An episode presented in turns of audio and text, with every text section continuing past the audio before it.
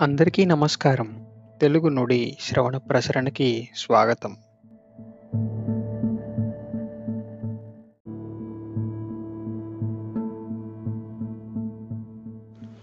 ఇవాల్టి ప్రసరణలో మనం ఒక క్షుధార్తుడి దైన్యం నుండి పుట్టిన భావాలను అనుభవిస్తూ తెలుగు భాష ఆ దైన్యాన్ని ఎలా వివరించిందో విశ్వనరుడిగా ప్రకటించుకున్న గుర్రం జాషువా వారి గబ్బిలంలో చూడవచ్చు.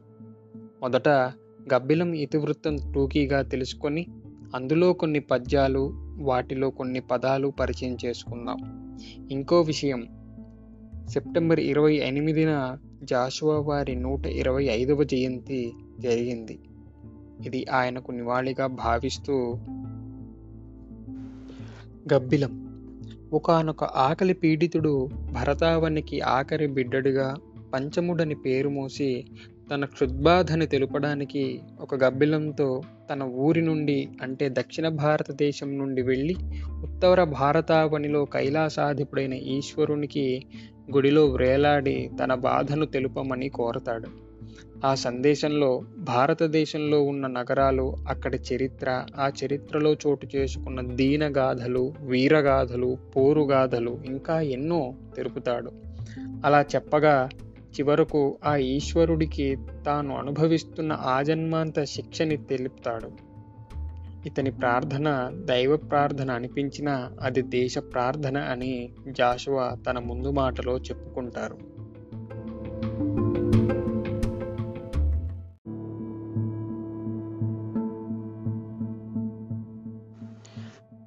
కప్పిలం ప్రయాణంలో కొన్ని ఘట్టాలను చూద్దాం. ఆ నీతిమంతుడైన గర్భదరిద్రుడి గురించి ఇలా అంటాడు. చిక్కిన కాసుచే తనివిజెందు నమాయకుడెల్ల కష్టముల్ బొక్కెడు బువ్వతో మరచిపోవు.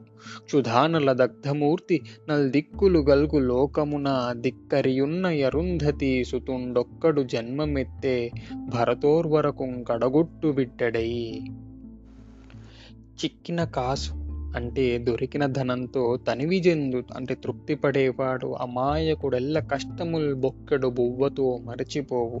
ఆ అమాయకుడు గుక్కెడు అన్నంతో మనం మౌత్ఫుల్ అంటాం కదా. ఆ గుక్కెడు అన్నంతో అన్ని కష్టాలను మర్చిపోయే క్షుధానల దగ్ధమూర్తి.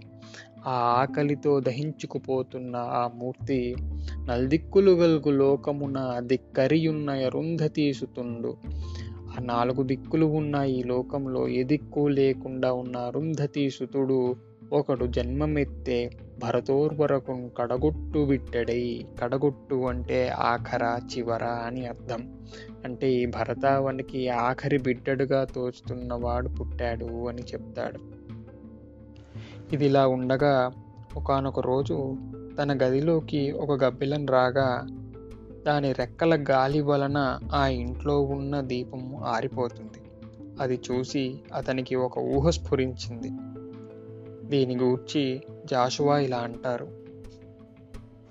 తిల్లిక నారిపి దయ్యపు పిల్లవలెందిరుగు దవిసిబిట్ట నరయగా పల్లవితమయ్య నాతని ఉల్లంబున క్రొత్త క్రొత్త ఊహాంకురముల్. ఆ గబ్బిలం యొక్క రెక్కల వలన ఆరిపోయిన ఆ దీపాలను చూసి ఆ క్షుధార్తుడికి ఒకనొక ఊహ స్ఫురించింది. తిల్లిక నారిపి తిల్లిక అంటే దీపం. ఉల్లంబున క్రొత్త క్రొత్త ఊహాంకురముల్ ఉల్లము అంటే మనస్సు. ఊహాంకురముల్ అంటే అంకురము అంటే మొలక. ఒకనొక ఊహ స్ఫురించిందంట. ఆ గబ్బిలాన్ని చూసి ఇలా అంటాడు. కైలాసంలో ఈశ్వరుడికి తన దీన స్థితి గురించి చెప్పమని వేడుకుంటాడు ఈ పద్యంలో. ఆలయంబున నీవు వ్రేలాడు వేళ శివుని చెవి నీకు కొంత చేరువగా నుండు. మౌని ఖగరాగ్ని పూజారి లేని వేళ విన్న వింపుము నాదు జీవిత చరిత్ర. ఆలయంలో పూజారి లేని వేళ నీవు వేలాడుతున్నప్పుడు ఆ శివుడి చెవి నీకు దగ్గరగా ఉంటుంది. అప్పుడు నా జీవిత చరిత్ర విన్నవించు ఓ ఖగరాజ్ఞి అని వేడుకుంటాడు. ఖగరాగ్ని అంటే ఖగము అంటే పక్షి. ఓ పక్షులలో శ్రేష్టమైన దానా అని సంబోధిస్తాడు ఆ గబ్బిలాన్ని. ఆ రాయబారం ఒప్పుకుని ఆ గబ్బిలము కైలాసానికి వెళుతూ ఉంటే దారిలో రాయలవారు ఏలిన హంపి పల్నాటి దొరలు ఏలిన ఊళ్ళు కొండపేటి సామ్రాజ్యము నన్నయ్య భారతాన్ని రచించిన రాజమహేంద్రవరము ఆ పైన ద్రాక్షారామము ఇలా ఎన్నో విశేషాలు చెబుతూ ఉంటాడు. ఒకానొక చోట ద్రాక్షారామం గురించి చెబుతూ ఇలా అంటాడు. అమృతమ్ము విషము వాక్కున నమరిన కవి రాక్షసునకు నావాసంబై కొమరారు నపరకాశిక సుమి కడు మహిమాఢ్యమైన చోటితి పతకి అమృతమ్ము విషము వాక్కున అంటే వీణుల విందైన మాటలు అలాగే కఠోరమైన మాటలు అమరిన కవిరాక్షసునకు ఆవాసంబై అటువంటి కవిర కవికి ఆవాసంబైన స్థలము ఆ ద్రాక్షారామం. కొమరారు అపరకాశిక సుమి ఇక్కడు మహిమాఢ్యమైన చోటుది పదకి కొమరారు అంటే అందముగా ఉన్న చాలా అందమైన ఈ పదాన్ని ఈ కావ్యంలో ఎన్నోసార్లు వాడతారు జాషువా. అటువంటి అపరకాశిక అయిన ద్రాక్షారామము చాలా గొప్పదైన ప్రదేశము. పతగి పతగి అన్నా కూడా పక్షి. ఇంకా చెప్పాలంటే ఎగురుతూ వెళ్ళేది అని. ఇందులో కవి రాక్షసుడు అంటే ఎవరిని ఉద్దేశించి అంటున్నారో మరి నాకు తెలియలేదు. విజ్ఞులు ఎవరైనా తెలిస్తే ఈ ట్విట్టర్ ద్వారా తెలియజేయగలరు ఈ కావ్యంలో పక్షికి ఎన్నో సమానార్థాలు కలిగిన పదాలు మనకి కనిపిస్తాయి. ఖగరాగ్ని పతగి ఖగవధూటి పులుగు విహంగ విహగ ఇంకా ఎన్నో. ద్రాక్షారామం తరువాత ఆ గబ్బిలము లుంబిని కాశీ ఢిల్లీ ఆ పైన హిమాచలము చేరుకుంటుంది.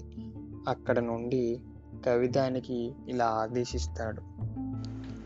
అక్కడ నుండి ఉత్తర దిశాభిముఖంబుగా నిర్గమించు. నీ దృక్కుల నడ్డుచున్ హిమగిరీంద్రము దర్శనమిచ్చు.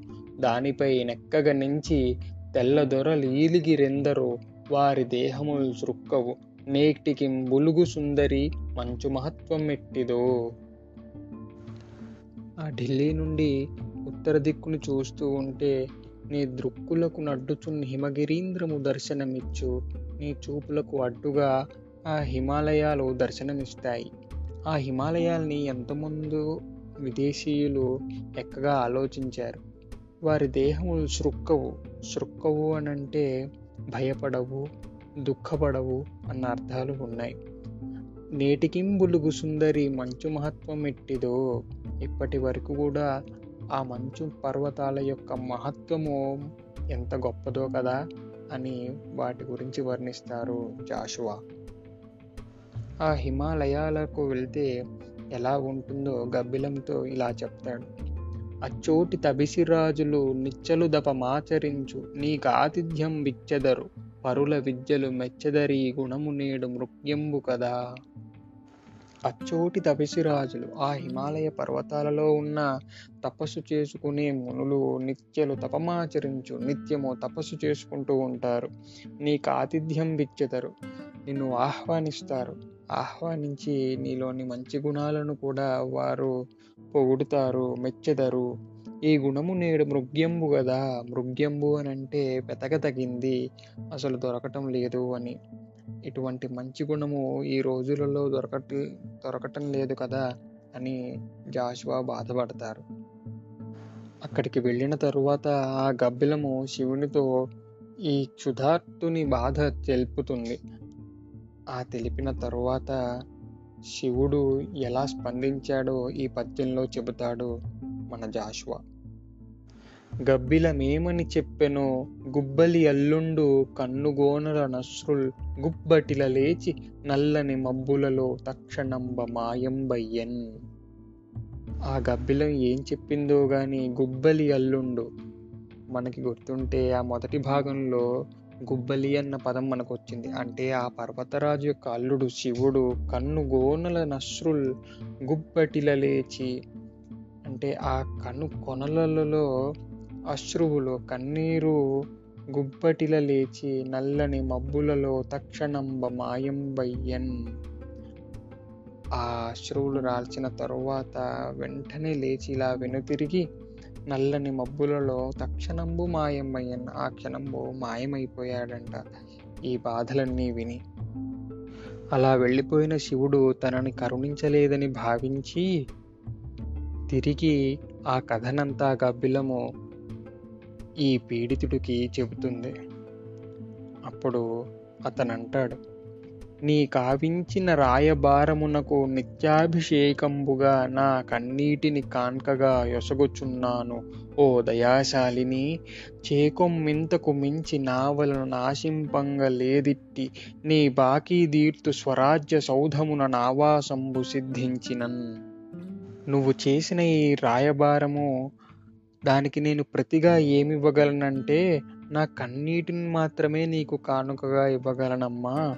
అంతకు మించి నేను నీ బాకిని తీర్చుకోవాలి అనంటే స్వరాజ్య సౌధంబున నావాసంబు సిద్ధించినన్. మన దేశానికి స్వాతంత్రం వచ్చిన తరువాత అప్పుడు కానీ నేను నీకు ఈ రాయబారం యొక్క రుణము నేను తీర్చుకోలేను అని వాపోతాడు ఆ బాధితుడు. తనకు స్వరాజ్య దేశముననే ఎందరో మహనీయులు ఉన్నారని గాంధీ అంబేద్కర్ పటేల్ వంటి మహనీయులు ఉన్నారని ధైర్యం చెంది ఏ దేవుడు తనకు అవసరం లేదని ఆ దీనుడు చివరకు ఒక ప్రశ్నార్థకంతో ముగిస్తాడు. మునిపక్షి రాకపోకల ఘన సందేశములక తన ఖర్చయిపోయెన్ తనురక్తమా దరిద్రుడు చనిపోవునో తత్ఫలంబు చవిచూచెడినో ఈ రాయబారం యొక్క ఫలము ఏదైతే ఉంటే అది అతను చూస్తాడో ఆ చూడకుండా చనిపోతాడో తెలియదు అని జాషువా ఈ గబ్బిలం అన్న కావ్యంలో మనకి అటువంటి దీనుల గురించి చెప్తాడు. ఈ గబ్బిలం కావ్యంలో సుమారు రెండు వందల పైచిలుకు పద్యాలు ఉండి ఉండవచ్చు. మనము చంద్రుడిలో నూలిపోగంత పద్యాలు మాత్రమే చూశాము. ఇంకా విస్తారంగా ఇందులో ఇమిడి ఉన్న తెలుగు నుడిని పూర్తిగా చదివితే గాని తెలుసుకోలేము. ఈ కావ్యంలో ఇప్పటి వరకు చెప్పుకున్న భావాలలో కానీ అర్థాలలో కానీ సవరింపులు ఏమైనా ఉంటే Telugu నుడి dot podcast at Gmail dot com. టిఈఎల్యుజియుఎన్యుడిఐ dot పిఓడిసిఏఎస్టి at Gmail dot com ద్వారా తెలుపగలరు. తిరిగి వేరొక భావంతో వేరొక సాహిత్య ప్రక్రియలో ఉన్న తెలుగు నుడిని మీ ముందుకు తీసుకువస్తాను. సెలవు.